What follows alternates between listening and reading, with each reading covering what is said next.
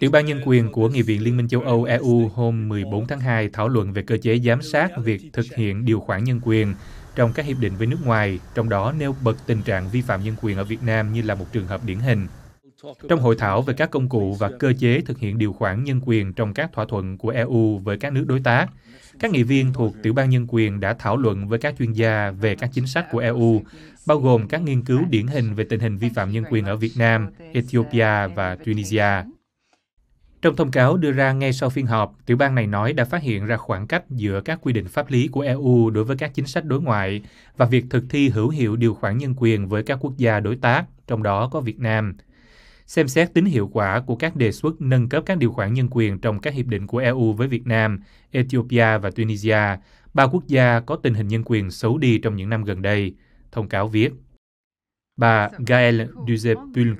Phó Chủ tịch của Tổ chức Phi Chính phủ Liên đoàn Quốc tế Nhân quyền, phát biểu rằng cơ chế hiện tại chưa hiệu quả để giám sát việc thực thi Hiệp định Thương mại Tự do giữa EU và Việt Nam, gọi tắt là EVFTA, trong đó có yêu cầu đảm bảo nhân quyền và quyền của người lao động.